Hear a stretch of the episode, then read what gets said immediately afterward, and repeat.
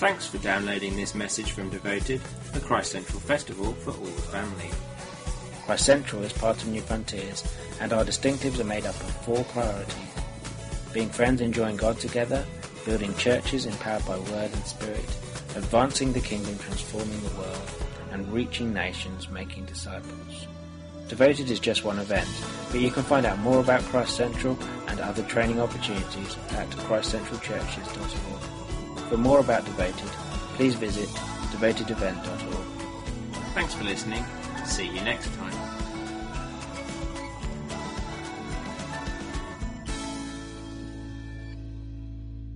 Feeling bright eyed, bushy tailed? Really not that bad, huh? Was everybody, did everybody remain dry overnight? Yeah, very good. That's great. We had a couple of leakages over our site, some due to rain, some due to young bladders that couldn't quite make the course of the evening. Um, not in our tent, I might say. I'm almost 40, so I know when to go to the toilet. Um, we're going to be exploring the final part of Mark's Gospel, this uh, uh, LifeZone called the way of the, way of the Lord and the Way of the Cross. Uh, if you haven't been here for the previous two sessions, I'm going to do a brief overview to catch you up with what we have been talking about, what we've been looking at. Um, if you have been here for the previous two, then this might be helpful for you just to kind of jog your memory. I know that coming to weekends like this, conference type things, you can kind of be bombarded with information and it can get to saturation point, no pun intended, uh, where you're, oh boy, I just, I can't remember and, and I can't recall what's been going on. So we'll just do a brief overview of what we've looked at before we launch in today's concept, into today's content. Let me just say, uh, I did mention yesterday that uh, there was some book recommendations um, that I had given to Paul Mogford. Uh, I did go and spy into the bookshop to see if he had actually put them there as well. Uh, there's a book by Richard Hays called uh, Reading Backwards. So, uh, if you are into getting a book, perhaps that will give a little bit of background and context to some of the things that I've been talking about, uh, if you want to find out where I got all my ideas from, uh, then Reading Backwards by Richard Hays is a very, very good piece of work. Fairly small book um, and not overly intellectual. Um, Mind you, my wife always tells me that I say that and uh, I should be careful because it's not always the same for everybody, is it? I, I, think it's a great piece of work. It's in the bookshop. You can pick it up there.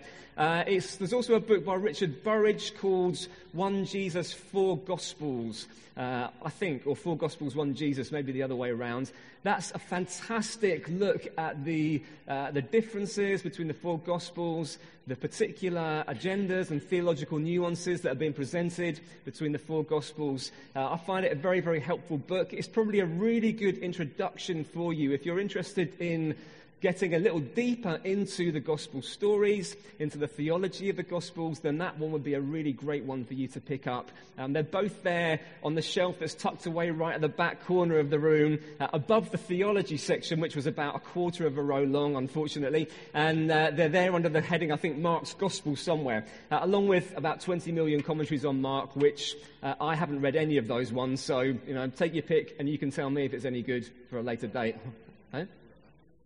Which one? The commentary. Oh, there's loads of commentaries. Oh, the second book. I'm sorry. Richard Burridge. Richard A. Burridge. Four Gospels, One Jesus. Okay, let me pray, and then we'll launch in for this morning, all right?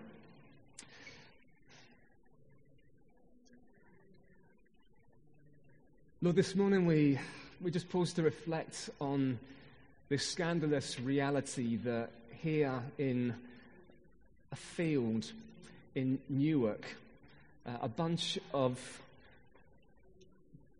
a bunch of people like us who are a long way away from Israel, from Jerusalem, from temples, uh, have found ourselves being the very people of the God of Abraham, Isaac, and Jacob in and through the Messiah Jesus.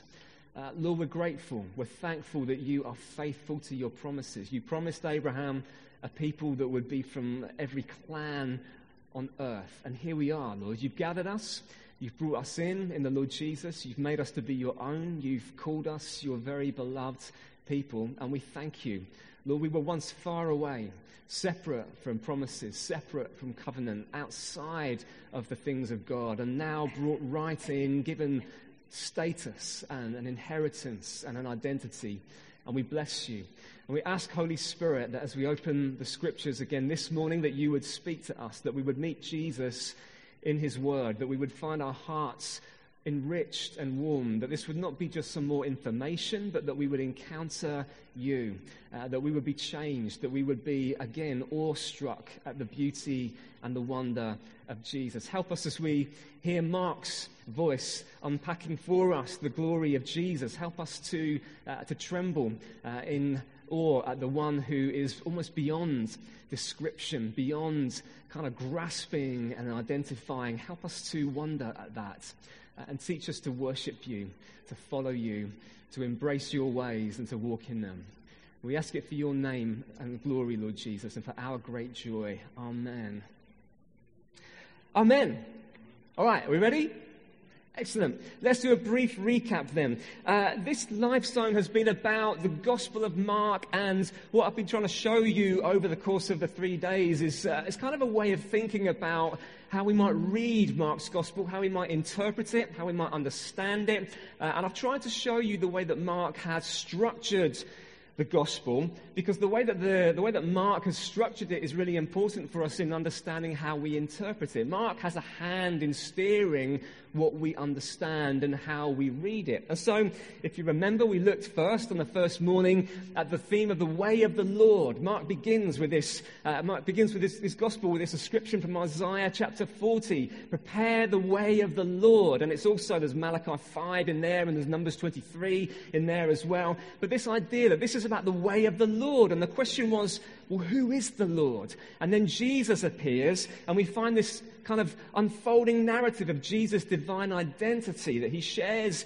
the unique divine identity of the God of Israel. Mark uses Old Testament scriptures to show that this one, Jesus, is the Lord. He's not just pointing away to God to somehow give some credence to what he's doing, but the very things that he is doing are actually the embodiment of Yahweh. He is the very embodiment of Yahweh, the Lord God of Israel. Jesus, the Lord. We've seen this kind of way that, that Mark portrays Jesus through narrative, through Old Testament scripture.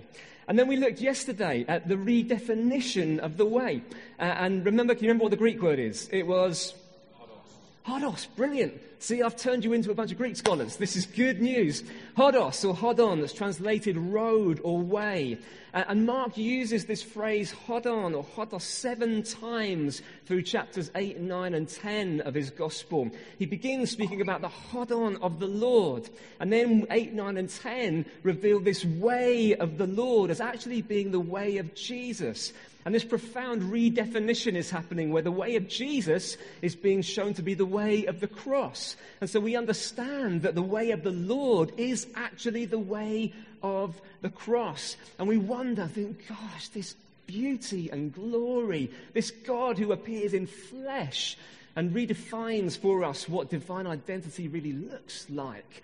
The way of the Lord, the way of Jesus, the way of the cross. And then today we're actually going to dive into looking at the cross. We're going to explore shortly five great ironies of the cross. Mark's gospel has a number of ironies. There's irony throughout it, there's mystery throughout it. And in Mark chapter 15, we discover a number of ironies that play out in terms of our understanding of who Jesus is, what his vocation is, and how he embraces it and enacts it. We're going to explore the ironies of this way of the Lord that has become the way of the cross.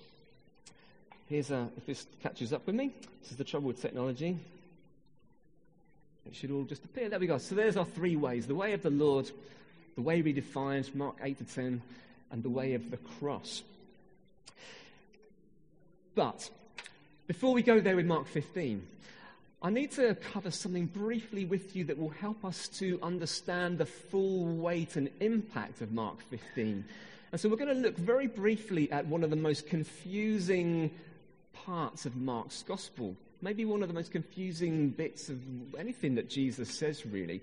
And it's something that I've called the riddle of David's son. So if you have a Bible or a device or something, or maybe you just have Mark memorized, which is better than me, then you can recall Mark chapter 12, verses 35 to 37. And in actual fact, no, you don't really need to do that because I'm going to put the words up on, a, on the screen in a moment. Here we have this riddle of David's son where Jesus speaks about Psalm 110.1. By the way, Psalm 110.1 is perhaps the most quoted Old Testament verse in the New Testament. It was a really, really important verse for early Christians. It wasn't actually much of a verse that Jews in the Second Temple period really used with any kind of sense of longing for the Messiah to appear, but for the first Christians, appropriated Psalm 110, verse 1, and it became a really key text for understanding uh, and interpreting Jesus in the light of the scriptures, okay? So here's Mark chapter 12, and we'll find the, uh, the verse from Psalm 110 in the middle of this.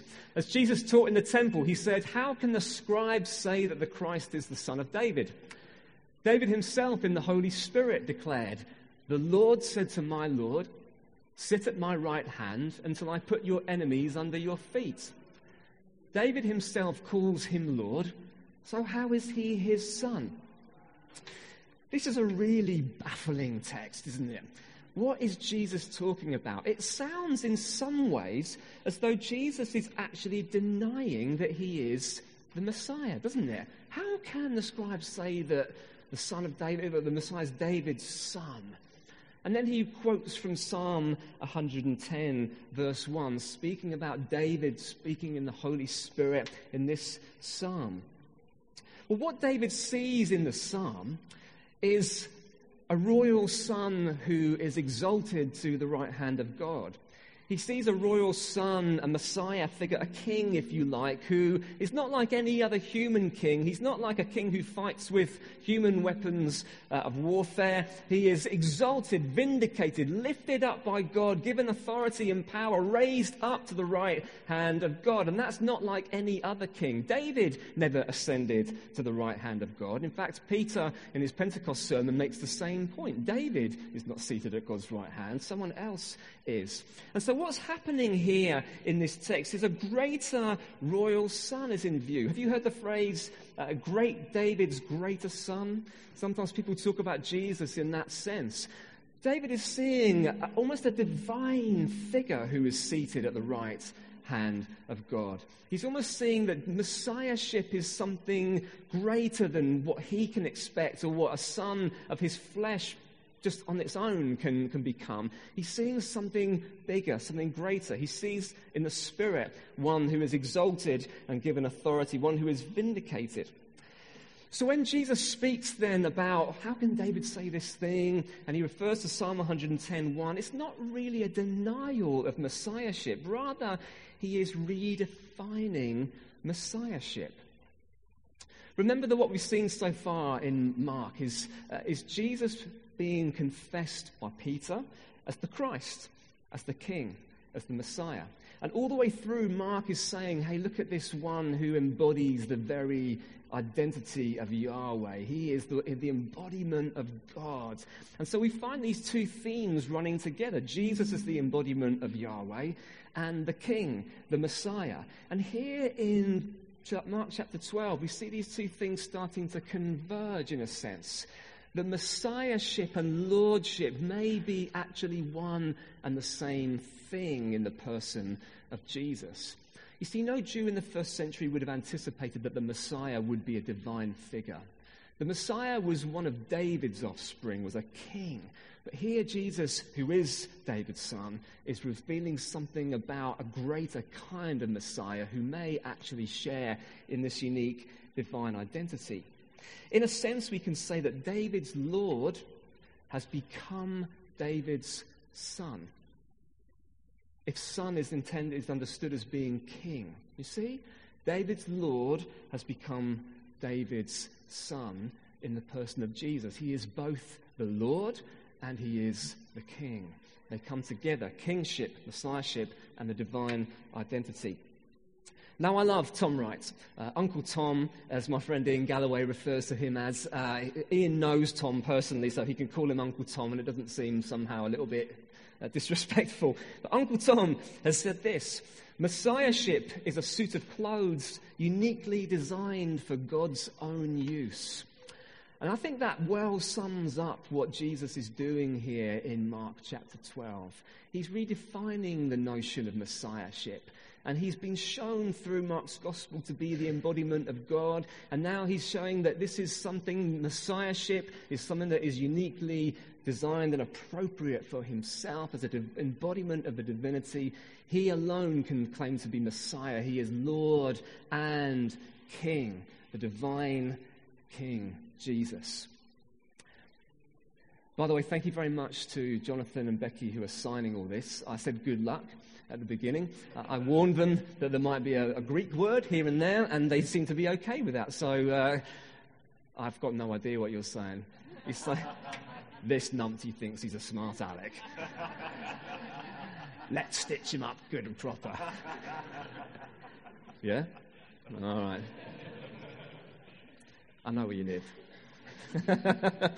I know who leads your church. That's worse. Right. So, does that, has anyone got any questions about that before we move on? Because I just, this is really important to understand in Mark's gospel the notion of messiahship, kingship, but also divinity. This is about God becoming king. And Jesus is the one who is both divine and king. The two things are converging and coming together. And that is going to be very important as we move forwards to see Mark 15. Does anyone want to, do, do I need to make it any clearer for anybody? Excellent. Right. You want to go back to the last slide? Yes, the one with the quotes. That's the one. Oh, okay, the last one. Let's go. Which way is that? That was that one? Oh, no, no. Oh, am I going the wrong way? No, I'm going the wrong way. Okay. the list. Oh, okay. This one.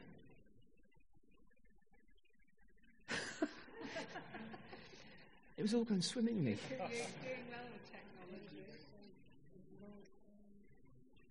That one? No, I'm completely lost. Should I show you one here and you can tell me which one it was? Oh, no, you won't be able to see. Hang on, let me go forwards from. Okay, let's go. Let's go through them one by one again. Okay. Right. So, right. What? There's that one. No. Okay. Is that one? No. Right. This one. No. Oh, okay. The one you mean. Okay, this one. Okay, right. Does Jesus deny he is the Messiah? David saw a greater royal son. Jesus is redefining messiahship. Uh, and, okay. David's Lord has become David's son. Okay, we good? We're all right, we're all there. It's probably the right time to tell you that the slides will be up on the Christ Central website. so, uh, so if you do miss anything, it's all right. So I should have maybe said that. And the, and the notes as well. Graham apparently can do some computer magic and they will all appear. And then we had Tom Wright's Messiahship as a suit of clothes, uniquely designed for God's own use. Okay, yeah, wonderful. All right. We can move forwards. That's not, no, no, no, it's fine. Don't apologize. It's all okay. Um, this is not a business meeting and Alan Sugar's not here. So uh, it's okay. I don't feel that I'm going to be fired any moment. So, we're going to look at the ironies of the cross and this royal riff, if you like, this son of David riff, this kingly thing is going to be really, really important for understanding Mark 15. Because in Mark 15, there are seven ascriptions of royalty to Jesus. And seven, of course, in biblical thought is a really important number because seven represents wholeness and completeness. And so something is being said when there are seven royal ascriptions to Jesus. Mark wants you to get something. It's not accidental. It's not just that there was, there could have been eight. Now there's seven. There's something being said. This is King Jesus. This is what you need to understand. He is the King. And this becomes a profound thing when we understand what is happening because he's not just king, he's Lord and King. And as we understand the unfolding of Mark 15, we realize, oh, wow, this is remarkable and scandalous and beautiful. Jesus is enacting the victory of God as Messiah. Jews in the first century, in the Second Temple period, expected God to send a Messiah who would defeat the enemy, right? We've referred to that over the last couple of days. A king who would come and kick the heads of the Romans in, particularly, who would defeat the pagan oppressor, who would smash in the teeth of the wicked, and who would give Israel back their land, who would establish a kingdom, who would establish the reign of God, who would make Jerusalem glorious, who would make Israel the center of worldwide pilgrimage that Isaiah spoke of in Isaiah chapter 2, the nations flooding to Israel's God. And they expected the Messiah will do this thing. But it had to do with violence. It had to do with God being the conqueror, with God smashing the enemy. And when we see Jesus, Jesus on the cross, we're seeing a very different kind of kingship. We're seeing a very different model of messiahship. We're seeing God's way of being king. We're seeing God's way of messiahship. And it's radical and it, tra- it subverts ideas about power and kingship and kingdom. And that's why it was missed. People missed it because Jesus is not the kind of Messiah that they were looking for. In fact, we will meet one person who fits the bill for the kind of Messiah that they were looking for in a few moments in Mark 15. So there's these seven ascriptions of royalty to Jesus. I'm going to just go through them quickly so you have an idea of where they are. Are you taking notes on the front row? Yeah, good. Okay. So we have the first one in chapter 15, verse 2. The, uh, Pilate says, Are you the king of the Jews? Now, a royal ascription, King of the Jews. The question comes Are you the King of the Jews? Are you the Messiah? Are you the Son of David? The Christ is an equivalent term. King of the Jews, it's royalty. Then we find in verse 9 Do you want me to release for you the King of the Jews? There's the second time that this shows up King of the Jews in verse 9. In verse 12, Pilate says again, What shall I do with the king of the Jews? The third royal ascription to Jesus in chapter 15. Jesus is taken to the soldiers. They put a crown of thorns on him, purple robe, they mock him, they beat him. They say, Hail, King of the Jews. When Jesus is lifted up on the cross, the inscription of the charge against him reads, the King of the Jews. Verse 32 The passers by mock, they rail at him. Let the Christ, the Messiah, the King of Israel, come down now from the cross. And then finally, verse 39, the Roman centurion says, Truly, this man was the Son of God. And again, remember, Son of God in this context is not automatically a divine title, it's a messianic title. It means this is the true king. But our notion of the true king, remember, has been shaped by the way that Mark has defined the divine identity of Jesus, who also is the king. And so this Son of God thing becomes very, very, very important at the end of Mark 15. So there's the seven royal ascriptions.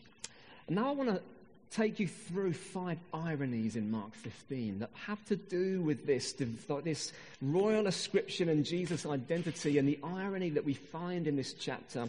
And it's almost double irony at times. Uh, there's things that are ironic, but even more so in the circumstances. And it almost becomes, in God's economy, uh, a, a, a greater irony that reveals more about who Jesus is, that leaves you thinking, oh, wow. And, and this, is, this is heavy. It's deep.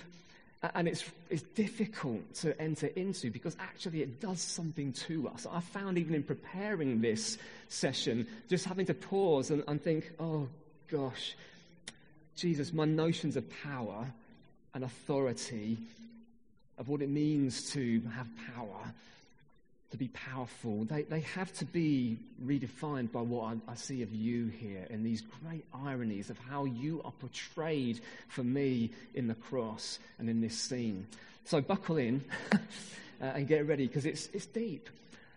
But that's okay because we need to sometimes be gripped by the depth and the, the, the sort of awfulness, if you like, in a true sense of that word, of what we read of Jesus in this chapter. Okay, irony number one. The one who is utterly powerless is all powerful. The one who is utterly powerless is all powerful. Do you remember how we saw a transition uh, between chapters 1 to 8, and then chapters 8, 9, and 10, there's this transition that happens the way of the Lord, redefined as the way of Jesus, which is the way of the cross.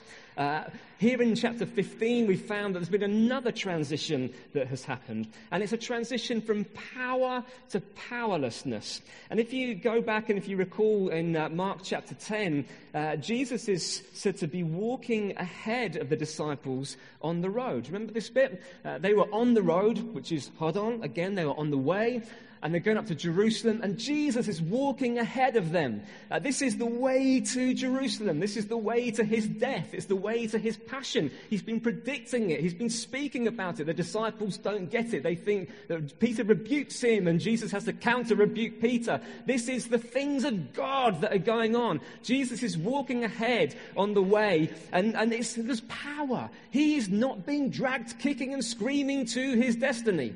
He is the one who is leading the way in this. He is walking ahead on the way, on the road up to Jerusalem. He's in power, if you like. And there's something quite remarkable happens then, because when we find Jesus on his knees in the Garden of Gethsemane, some kind of transition is occurring. Because Jesus prays, Father, let this cup pass from me, but not my will, but yours be done.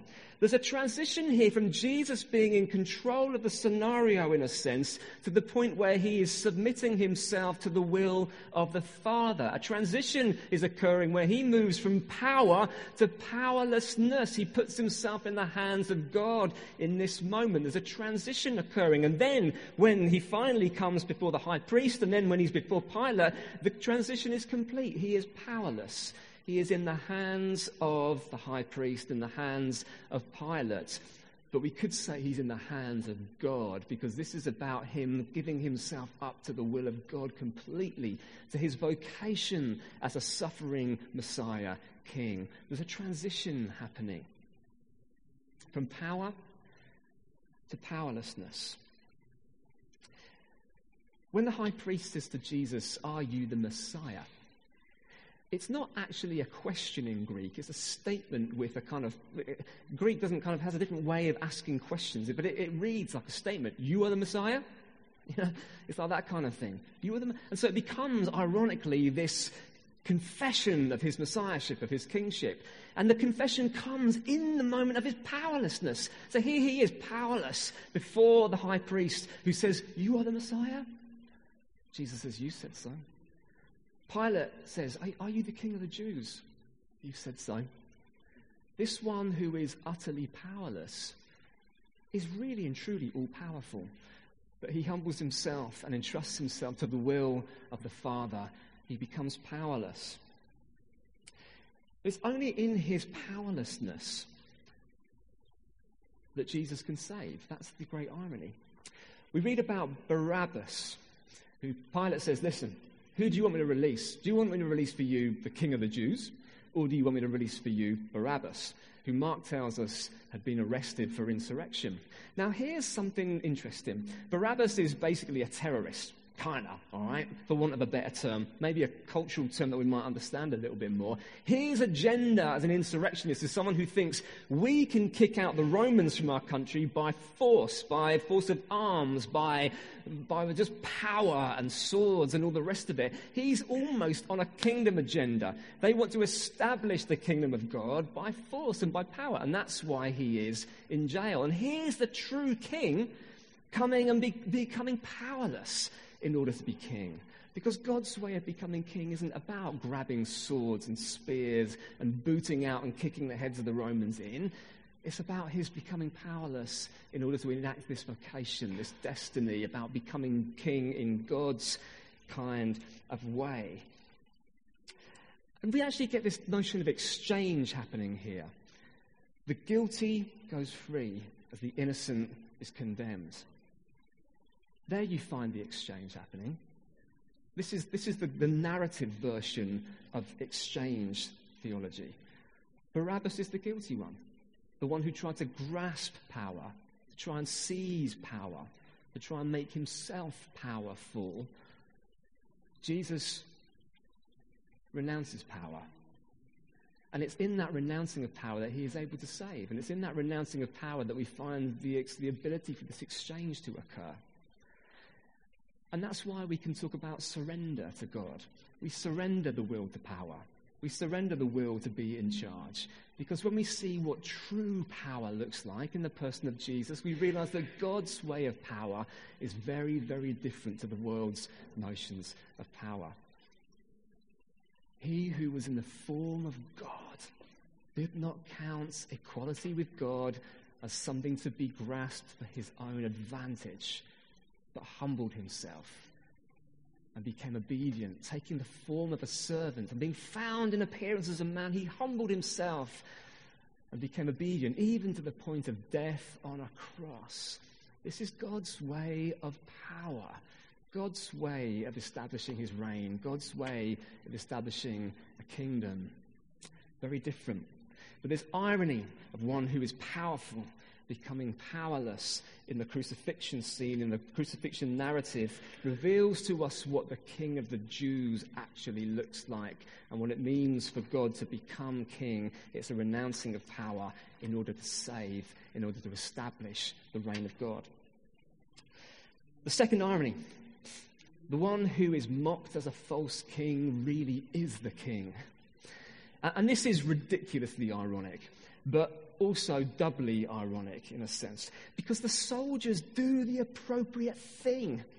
This is the crazy bit. Because remember, this is about the way of the Lord that has now been redefined as the way of the cross. This is about how God in Christ becomes king. And so when the soldiers, with caustic irony, say, Hail, King of the Jews, they're doing the right thing. They are doing an appropriate thing for Jesus' vocation as King of the Jews. This is what it means for him to be King of the Jews, to pour himself out, to become powerless. And he's mocked in this ironic twist, but it's the right thing, even though they have no idea what they're doing. They are actually doing the appropriate thing, hailing him as king in that very moment.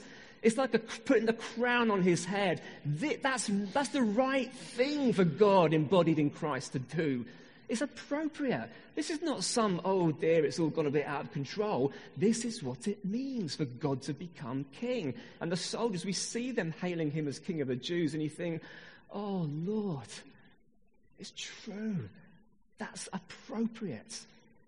And they're mocking, but the irony is this is the right thing in the right time. This is what it looks like for God to become king. Because the way of the Lord is redefined as the way of the cross.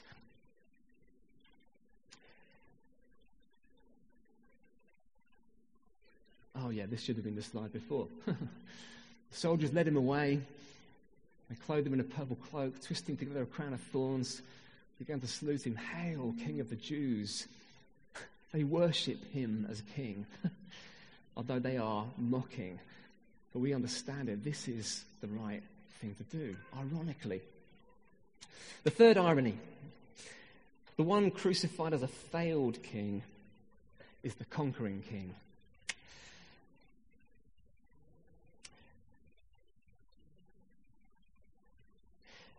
The crucifixion is Jesus' coronation.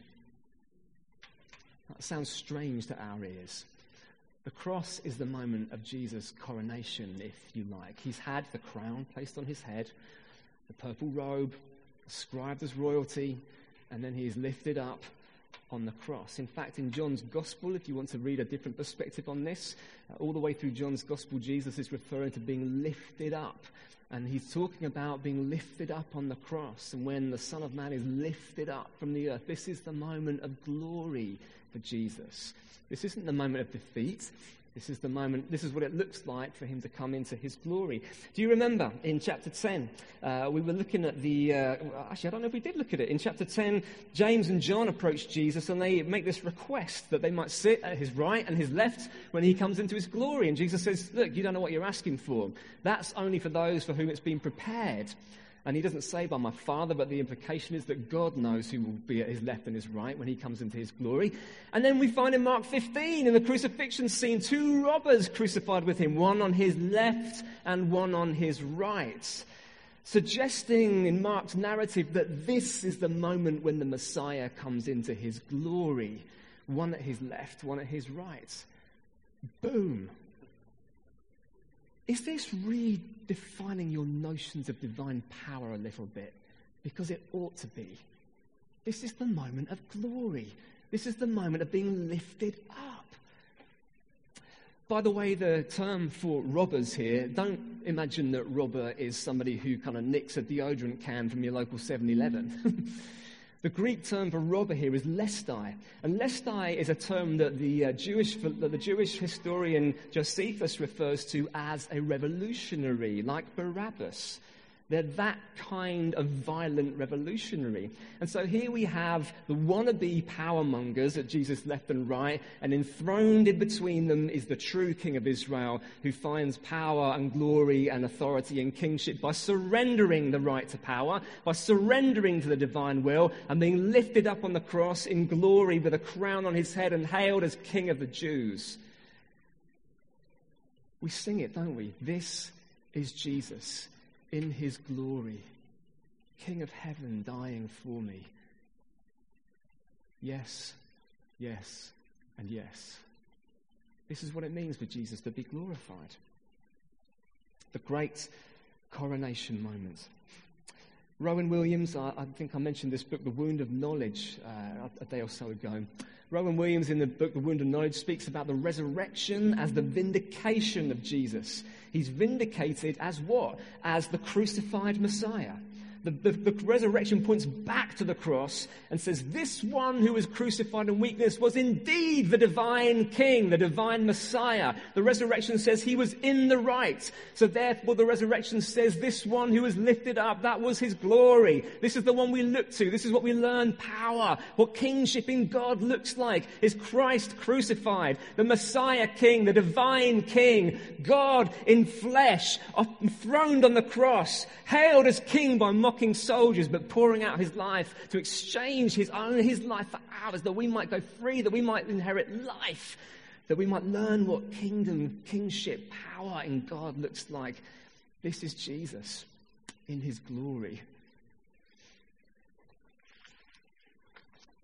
Am I preaching again?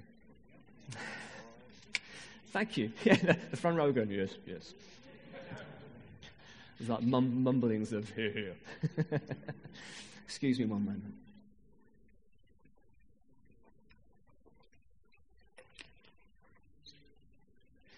I think it's so important that we allow this to shape how we think about power, how we think about authority, how we think about leadership in the church. This is not just a model, this is not just, well, this is what God is like. This is what God intends us to be like in our relationships with one another. This is how God intends elders to be giving themselves over to the divine will, foregoing the right to power in order that God's power might be demonstrated in the church. The amount of conversations I have with people who come into church thinking that leadership is about being the top of the tree, it's about being number one. And people say, well, why don't you just kind of, you know, can't you just kind of give some things down and all the rest of it? And they say, look, this is not about being the CEO of a corporation. This is about modeling the cruciform lifestyle. It's about imitation of Christ. And power looks like this. True, genuine, godly power is a poured out life. And authority and rule come through that. And it has to shape the way we think about kingdom mission. Kingdom mission is not riding in on a stallion going. It's more Monty Python. clippity, clippity, clippity, clop. It's humility. Now, Paul could speak about this. Paul, the great man of power, the man, the apostle of the free spirit, as F.F. Bruce spoke. This man of power could speak about beatings and shipwrecks and persecutions, lashings, because he understands look, as the head goes, so goes the body. As Christ goes, so goes the church. This is what it means for the kingdom to come. Christ crucified in weakness, vindicated, lifted up as a first fruits. So we await a resurrection. We await glory. We await the full revealing of who we are as the children of God. But in the present, we are given over to all kinds of hardship and suffering. And so the point of the Spirit, I think, in some senses, is not to kind of get us over weakness and vulnerability. It's not to kind of transcend our weakness and our fleshliness and our limitations. It's to empower us in those things to bring the kingdom through those things. It doesn't make you Superman to be filled with the Spirit. It actually empowers you to, be, to lead a cruciform life like Christ.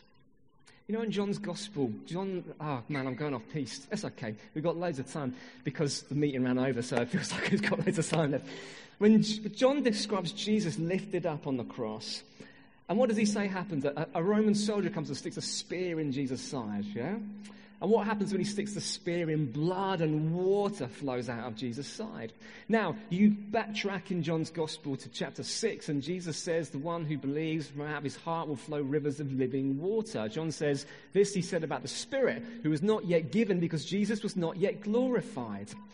Now, the heart from which the water flows out, in Greek, it's quite clear. It's Jesus' heart. It's not that water flows into the heart or out of the heart of a believer, although that is undoubtedly true. But there, Jesus says it's out of his own heart. The rivers of living water flow.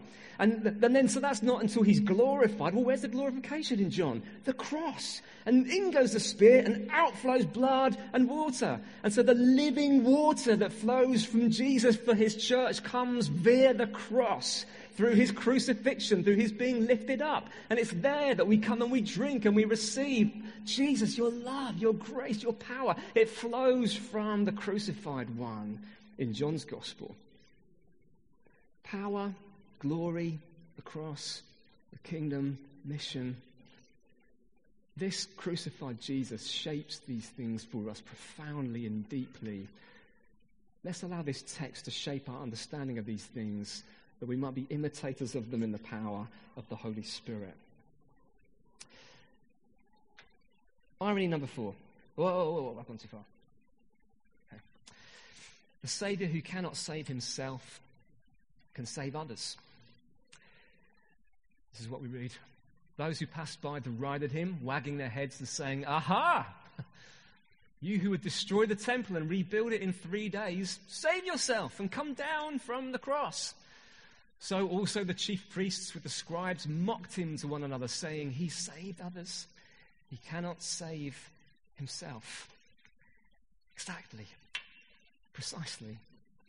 An American theologian, Hans Frei, noted that the ironic words of verse 31, He saved others, He cannot save himself, are true precisely because if Jesus had not forsaken the power to save himself, he couldn't have saved others.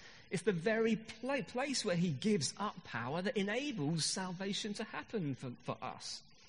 And so the irony, once again, is intended to be caustic. They intend to mock him, but it proves to be ironic at a deeper level because those who mock Jesus, they can't know that this is the way that God's salvation occurs. That God's salvation of his people doesn't occur through coming in and riding in in great glory and power, but through giving up power. That an exchange might occur that a kingdom might come, that he might draw in those who are on the outside to become his people. This is the kind of pattern that we see. If he hadn't given up power, he couldn't have saved others.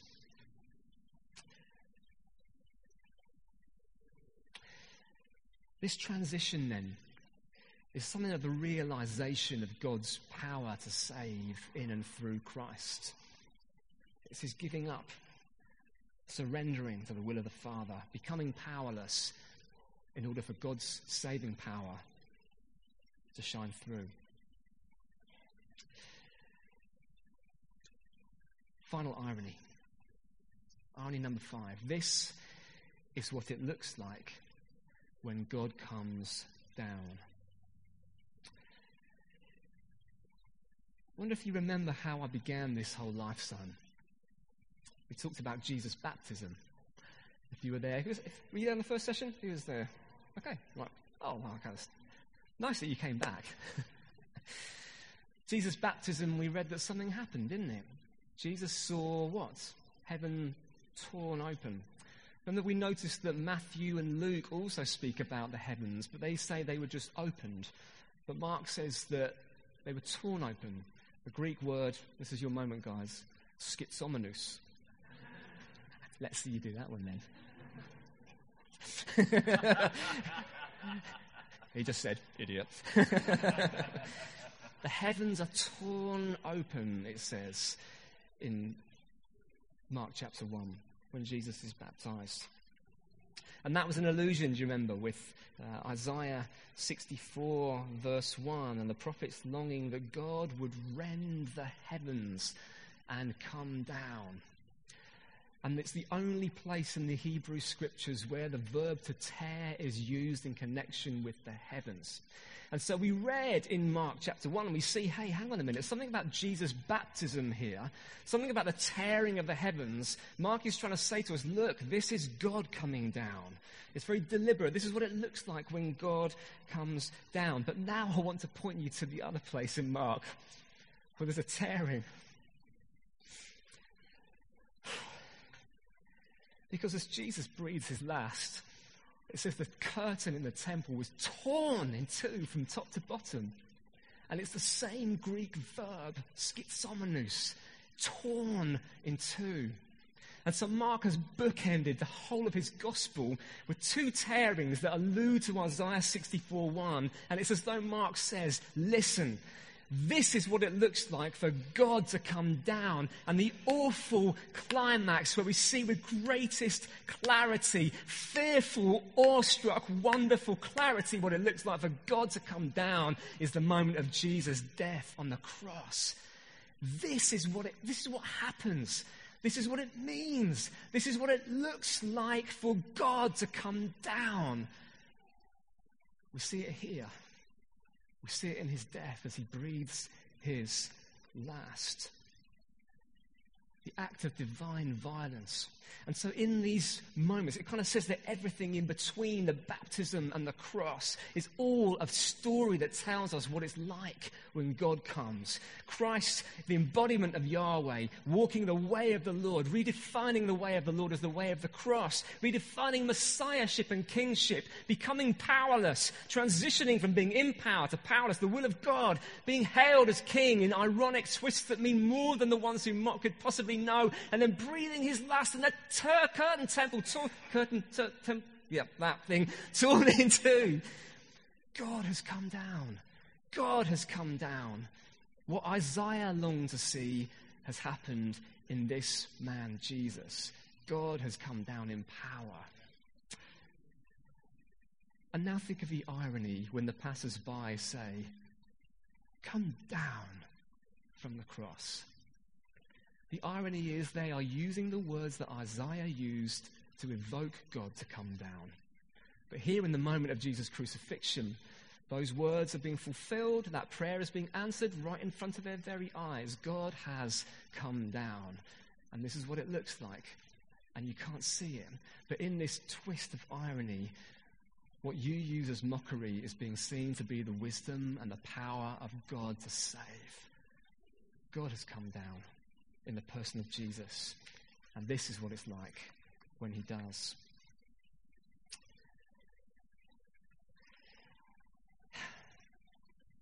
And so Mark turns our notions of power and kingdom and what it looks like for God to come down all upside down. It's all topsy turvy. It's all changed. It shakes us to the core. Wow. How do we then do this? How do we then live in this? How do we follow the crucified one? And remember, Jesus is instructing the disciples. He's trying to get them to see, to understand this is the way of the Lord. And so Mark speaks to us. And the question, who then is this, becomes our question. And the questions of the, things about power and wanting to be top cat, all those kind of notions, they all, it all speaks to us and says, hey, Follow in the footsteps of this one. This is about your being a disciple of Jesus. This is about you following in his way. This is about churches that take on a cruciform format or way of life because that's the way of Christ in the flesh. We follow him. We trust him. We become weak in order that his power might flow through us. This is what it means to be a follower of him. The final ascription, remember, was on the lips of the Roman centurion who stood facing Jesus. And his confession is the only non ironic one in, Matthew, in, in Mark 15. The only non ironic one. Truly, this man was the Son of God. And Richard Hays has pointed out that this one non ironic confession of the kingship of Jesus occurs after his death. It's only in view of his death that we get to understand who the king really is. And it's on the lips of a Gentile. It's on the lips of the kind of person that Barabbas and the, the Lestai who were crucified with him wanted to smoke. But here he is, the first person to confess this is the king when Jesus dies. It's a Roman centurion. How ironic. Here is irony, mystery, here is glory. Here is Jesus. Here is our God. Follow him. We've not got anywhere close, believe it or not, to exploring all the riches of Mark's gospel. There's so, so much more. There's so much depth. And you all thought that it was the shortest one and so the easiest one, didn't you? I know I did. I was embarrassed. My journey with all this began when I had to preach a sermon on Luke 19, believe it or not.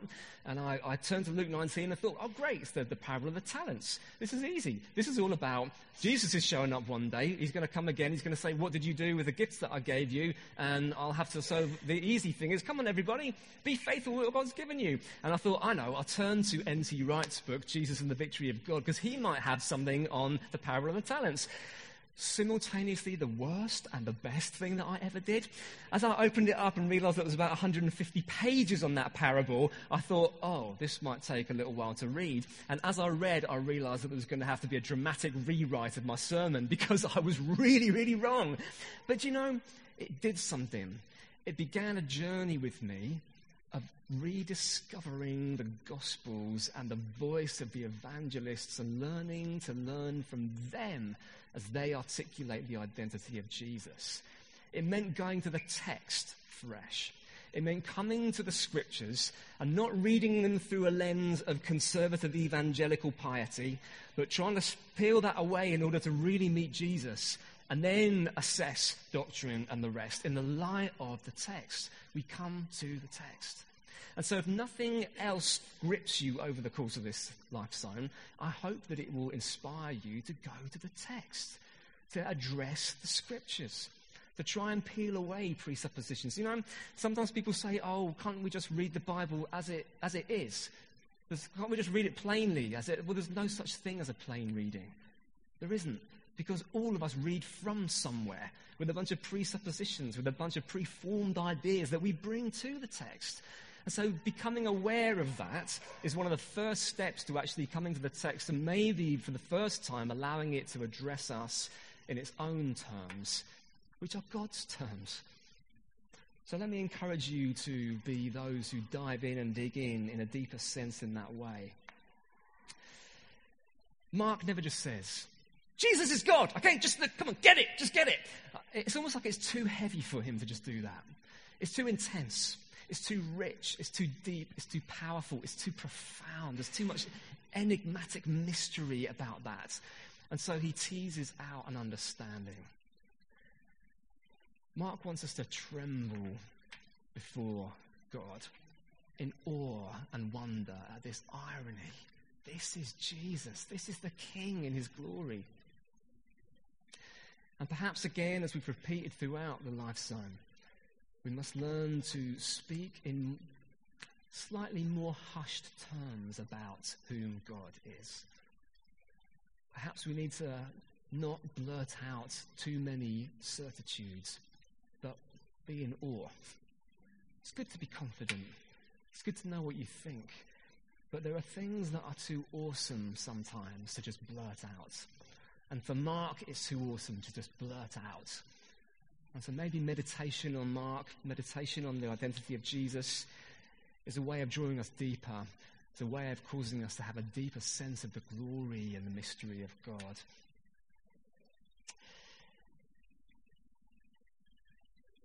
The way of the Lord, the way of the cross. That's the end of the LifeZone. I'm going to open it up for questions. I'm done speaking. Um, I feel like I've been speaking. I feel like I've been James the Giant preach, basically, for, uh, for three days. Believe it or not, I'm an introvert. I, I, I actually, I, I mean, you know, don't get the wrong idea. Introverts are not people who are just very shy and quiet. Introverts are people who need time on their own to recharge their batteries. And so, like a church camp, when you're speaking, is like the worst possible thing because it's like, oh, so uh, you know, I'm, this is, I'm glad I've reached the end. Uh, it's been a joy. I've really enjoyed it. I, I, have, genuinely, but I'm looking forward to kind of hiding in a dark room for a week with some commentaries or something. Um, that's just the kind of nerd that I am. Um, but I would love to hear your questions, your comments. Um, you can throw tomatoes again. You can wail loudly heresy. It's, a friend of mine once said to me, you know, uh, you don't get uptight if people disagree with you theologically. Um, that's okay, and you might be wrong. Um, and so, yeah, I, I might be wrong, uh, but I trust that to God. Tom Wright says 20% of all I say is probably wrong, but I just don't know which 20%. Um, so that's, you know, I'll lay it all out for you all to play it out. You know, you can, you can figure that out and tell me. But uh, any questions about, I mean, anything? Yeah, we've got one in the, whoa, whoa, whoa, hey, hang on a minute. It's like buses. You wait for one, takes ages, and then you get about 15 in one here. Here we go. If you could just say your name and where you're from, that'd just be helpful. Just Good morning. I'm I'm Vaughan from Shrewsbury, Barnabas again. Vaughan, hi. Um, just wondered, obviously, with older scripture in the Old Testament saying about Jesus is coming and and the crucifixion and everything, all the way of his death, would the Romans have known much about that? Would they have read into it like Pilate, or you know, how much would they have been aware? And, and also with the Jews, would they have been many of them being aware, or? Uh, so I'm just going to ask you to clarify the question. So would the Romans have had a... Yeah, would they have read the, the, Old Testament or the script at all, or would they have...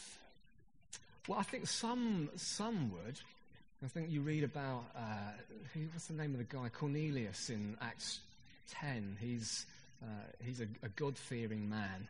Um, and you could become a, a God-fearer was basically somebody who tried to, in, who kind of in some senses enjoyed the benefits of being associated with the, the, the people of Israel, but not the full hog, i.e., not being circumcised. it's a cushy option, isn't it, if you're a Gentile? Um, so, uh, so perhaps some pious ones, uh, but in terms of the political thing, I mean, I, I guess throughout Israel's history, throughout the kind of the intertestamental period, I mean, by that I mean from Ezra Nehemiah time right the way through to the first century.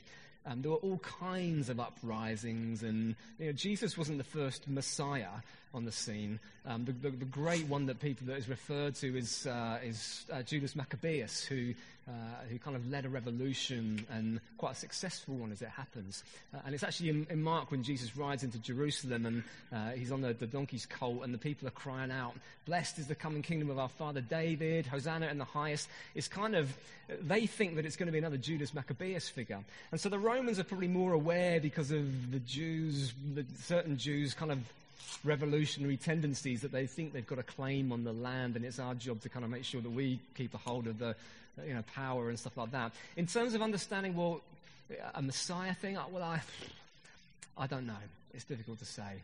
It's, it's a Jewish hope, um, but it's a Jewish hope that it was interpreted in a number of different ways. And, you know, we're talking about something 2,000 years ago, uh, and, and it's often just vague in terms of what, you know, we're making generalizations that Jews in the first century would have thought.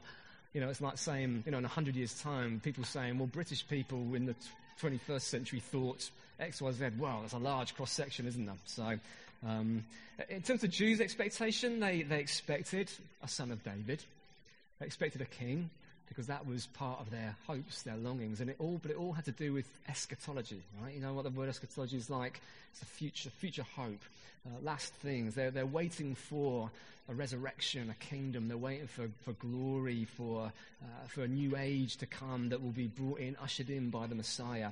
Um, the Sadducees didn't believe in resurrection, so it's a very different thing for them. Um, but there's this kind of expectation. Uh, but because of Judas Maccabeus, because of you know, various things, because of Roman oppression and rule, uh, ideas about messiahship had to do more with we can, we can speed God's coming through violence, through, resur- through insurrection. Um, and so that's why Jesus is a very different kind of Messiah, because he's not like that. Um, and that's what kind of cooks the Pharisees' heads a little bit. Hold on a minute. Wait, are you, when they ask about taxes, you know, you, is it right to pay taxes to Caesar? Uh, and it's like, and Jesus is kind of a little bit, enigmatic on it. And it's, it's all because they're trying to figure out are you, are you part of our camp? Are you one who's going to, you know, is it going to be that, that agenda again? And Jesus is redrawing that continually. It's not power in your way, it's power in a very different kind of way. I don't know whether that does it for you or not. Thank you ever so much for everything anyway. It's been Cheers, really good. I appreciate it. Thank you. All right, over here. Phil. You don't need to tell me where you're from. I could introduce you. Okay. um, it's been amazing just to hear what Mark is saying. Uh, you've hinted at uh, a sermon that you were about to preach and you realise you got it completely wrong. I think it is helpful sometimes to um, think of things that are actually f- fairly cherished hermeneutic approaches to bits of Mark. Um, and to actually hear where they're wrong. Uh, I don't know if you've got any examples of that because I think it's helpful for us to feel a bit unsettled at times and I know what you're hinting at. Please do that. I know exactly what you're hinting at. Phil, Phil's from York, previously from Chester, and Phil is a Markaholic like me. Um, it's like an alcoholic, but only with Mark. It's that kind of thing. And Phil and I have long, geeky discussions and text conversations about Mark's gospel. Um, Okay, so certain we, we read things and we have we bring certain assumptions to the text, don't we? We read things and we think it means this. Um, we hear it preached once, maybe we read it in a devotional guide and we think that's that's what it is. One of the one of my favourite ones to to kind of plant a bomb under uh, is is the widow's mite in chapter twelve. Um, you know the story? So Jesus is in the temple and he's with the disciples and they're watching people throwing in loads of cash. And there's this widow there who puts in two small coins and Jesus says, Look at her. She put in all that she had to live on. And I've preached on that text as an encouragement to give. And I've heard other sermons on that text as an encouragement to give. Except now I don't think that it is an encouragement to give. And let me tell you why. That text sits sandwiched in between a few things in Mark's gospel. It sits in between Jesus talking about those who devour widows' houses early in chapter 12, and it sits just before the beginning of Mark 13 when Jesus walks out of the temple and the disciples say, Master, look at all these beautiful stones. And Jesus says, You see all this lot? It's coming down. What follows in Mark 13 is called the little apocalypse sometimes. It's like this kind of very apocalyptic language. It's drawing in all kinds of Old Testament prophecies, and it's largely about the destruction of the temple. Jesus is saying, look, this whole thing is coming down. And Jesus was right, because in AD 70, the Romans got fed up of the insurrections, and they razed the whole thing to the ground, and the temple was gone. Earlier in Mark, chapter 11, Jesus comes into Jerusalem, and it says that he enters into the temple and he, uh, and, and he looks around. And then he sees a fig tree, and he, cur- he looks for fruit on the fig tree, and he curses the fig tree because there's no fruit on it. And then he goes into the temple, and he turns over the tables and all the rest of it, and then again he sees the fig tree, and it's withered away to its roots. And the point there, of course, is people think, well, okay, Jesus is saying, look, this whole kind of this worship of like making people pay for stuff to worship is really out of order, and Jesus is, re- is kind of somehow restoring worship. Well, he's not really. On one level, it's very, very convenient if you have to come all the way from Capernaum in the north to Jerusalem with a, a, a squawking bird to offer as a, as a sacrifice. What you could do was bring money and buy a bird at the temple so you didn't have to flipping cart this squawking animal with you. It made it a little bit more convenient. What Jesus is actually doing is enacting the destruction of the temple. He's not reforming worship, he's saying it's finished, it's over. There's an allusion to Jeremiah 8 in that as well with the fig tree. It says that Yahweh came looking for figs and he found none. So what will he do? Well, he will give it all away. He'll, get, he'll judge it. And so the whole piece is about the judgment of the temple, the judgment of the system. And then you've got the woman, the woman, the widow, the widow's mite.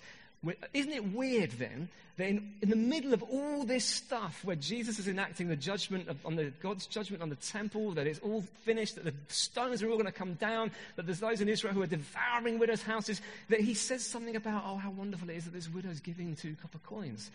What he's saying is this how awful is it that in a place where a widow is supposed to be defended and supported and upheld by this system, that she has to pour out her life to prop it all up? That's the point of the widow's mite. He's not saying how wonderful that she's giving, he's saying how awful that it's come to this. Now, I shared this in Mick Taylor's commission teaching thing, and I, I got absolutely pilloried for it because I think everyone had preached on this text about giving and how excellent it is. But I think that this is the kind of hermeneutical work that you've got to do. You have to read the context. You have to look immediately before and after. You have to understand what Jesus' vocation is about. You have to try and understand the way that Mark has structured things, and then things begin. Oh, right, so there's something else that's going on here. Aha. See? Because the whole idea of Israel was that they were to be a community that upheld the rights of widows and orphans. And here it's all been turned on its head, and Jesus says that's not right. And so it's because of that it's under the judgment of God. The widow kind of becomes an example of why it's under the judgment of God now. Does that, I know that answers your question. He's not a plant, honestly, but it might as well be. There were some other things as well. So we, a few other people had hands up, but we missed you. Who else was right at the back there? Graham, there's someone. Oh, hi, Alan. I'm Pete from Lancaster. Um, um, really enjoyed your sessions, um, particularly this concept of kind of downward mobility um, of, of Mark and the way of the cross, this idea of, of the humility and um, the powerlessness and the broken ness that's reflected and how counter that was um, um, of, of, what people expected from the side. And you've hinted at a few times um, about how that's a lesson for us as a, as, as a church, as God's people, um, as Christians, in how we approach maybe um, the world, how we approach evangelism, and, and, kind of coming from that place of down mobility and powerlessness. And I just wondered if you'd unpack that a little bit for you as kind of a church leader, and maybe for you personally, if you like, how um, that's some of that lesson of, of Mark, um, that downward mobility, that powerlessness, that brokenness, that approach has kind of, as you said it, has kind of been outworked a little bit in your church or in you. Yeah, okay. Oh. Sorry. Damn your eyes. um, well, I mean, check my Christ-like self for starters. I mean, um, Mark's gospel is a journey. Right? There's journey in Mark. I remember the beginning. It's like Caesarea Philippi is the highest geographical moment in Mark's gospel, and then it's always a journey down to this kind of into this passion predictions, the redefinition of the way, and then into Jerusalem. Uh, and so I think that the path of discipleship is one, uh, uh as an elder or as a, just a Christian, or is one of learning and relearning and, and redrawing and subverting. And it's, it's a painful process sometimes of, of really looking at your, examining yourself, I guess, considering your heart, your, your motivations in the light of Christ, in the light of the, the way of the Lord that's been redefined. Um, I've got to be careful what I say because there's members of my church around, some on the front row. um, I think that the way that we try, uh, uh, as a church, I think, let me talk about as a team, as an eldership team. Uh, I think what we, have, what we try and model is a genuine sense of preferring the other, uh, of not having to be the one who calls the shots. Uh, it's producing and working for a culture in church where it's not about the man of God who does the stuff, uh, but it's about being the servant of all. It's about being the one who exercises authority through weakness. Um, we try and model it through collaboration. Um, sometimes it's torturous. It would be way, way easier sometimes just to, to, to, handle a pastoral situation by just banging out an email, and that be that. Um, but sometimes we, you know, we agonize over how do we, how do we do Here's, here's one example. Um, we had a, had a situation fairly recently where we had to kind of really think long and hard about how do we handle this. And rather than thinking, rather than sitting around and trying to figure out who was right and who was wrong, we began the process by saying, how can we as an eldership wear the blame? How can we forego power and actually embrace being wrong? Uh, and so we started the process of reconciliation that was required by actually saying, we're really sorry and we're gutted. Because in some ways we have contributed to a culture where this kind of thing can happen and we're sorry. We're gutted about that. And then we said, and you know, that in some ways has meant that we haven't been really honest with you about, about things where, there's, where we've seen weaknesses, perhaps. We haven't been faithful, maybe, to speak the truth in love to you. Uh, and neither have we been that as, as quick as we could to affirm you. So it's about treading a humble path. It's not about trying to get your way.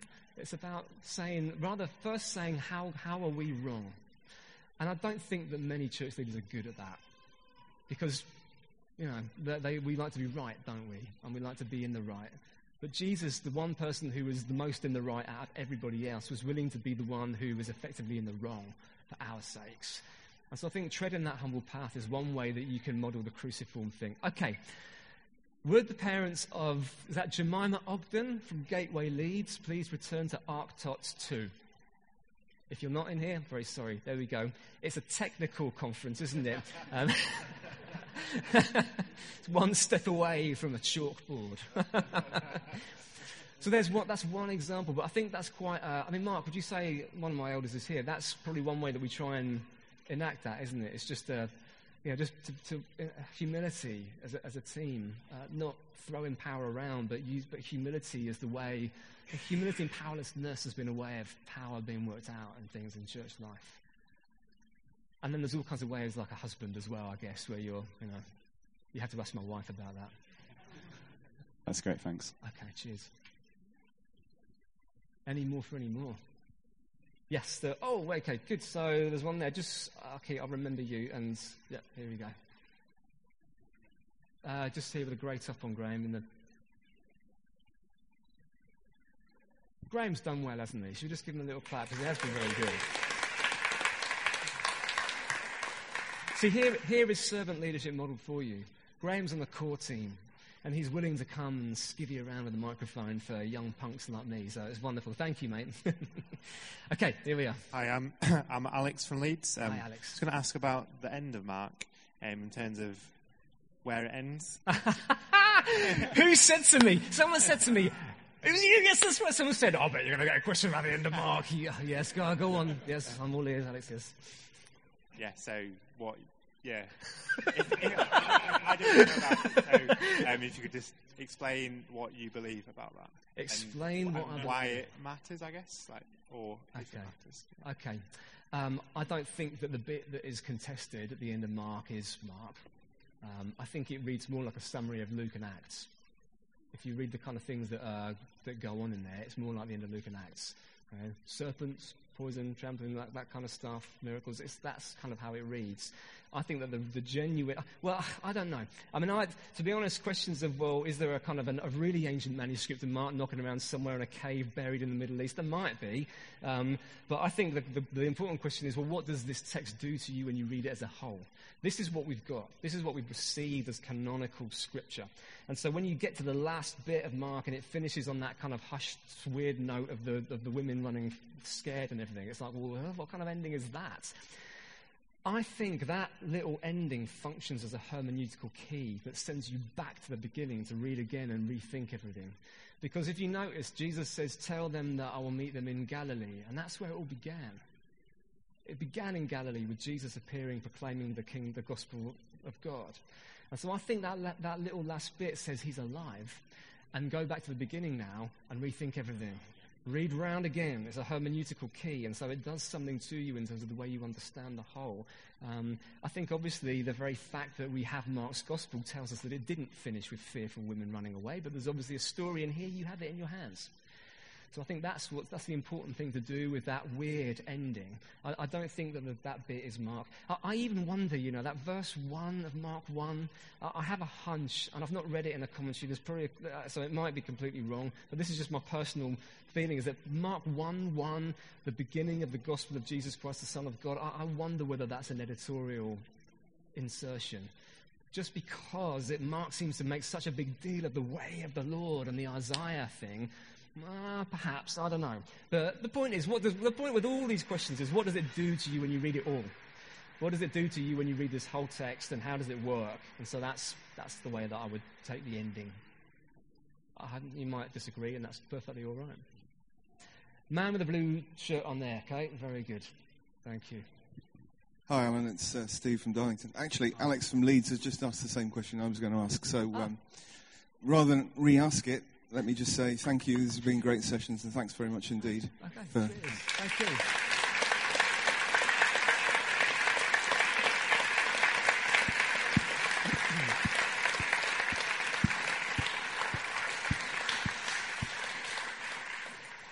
Uh, we have one of our eldership team who has this habit of saying, just inadvertently saying the official amen at the end of meetings.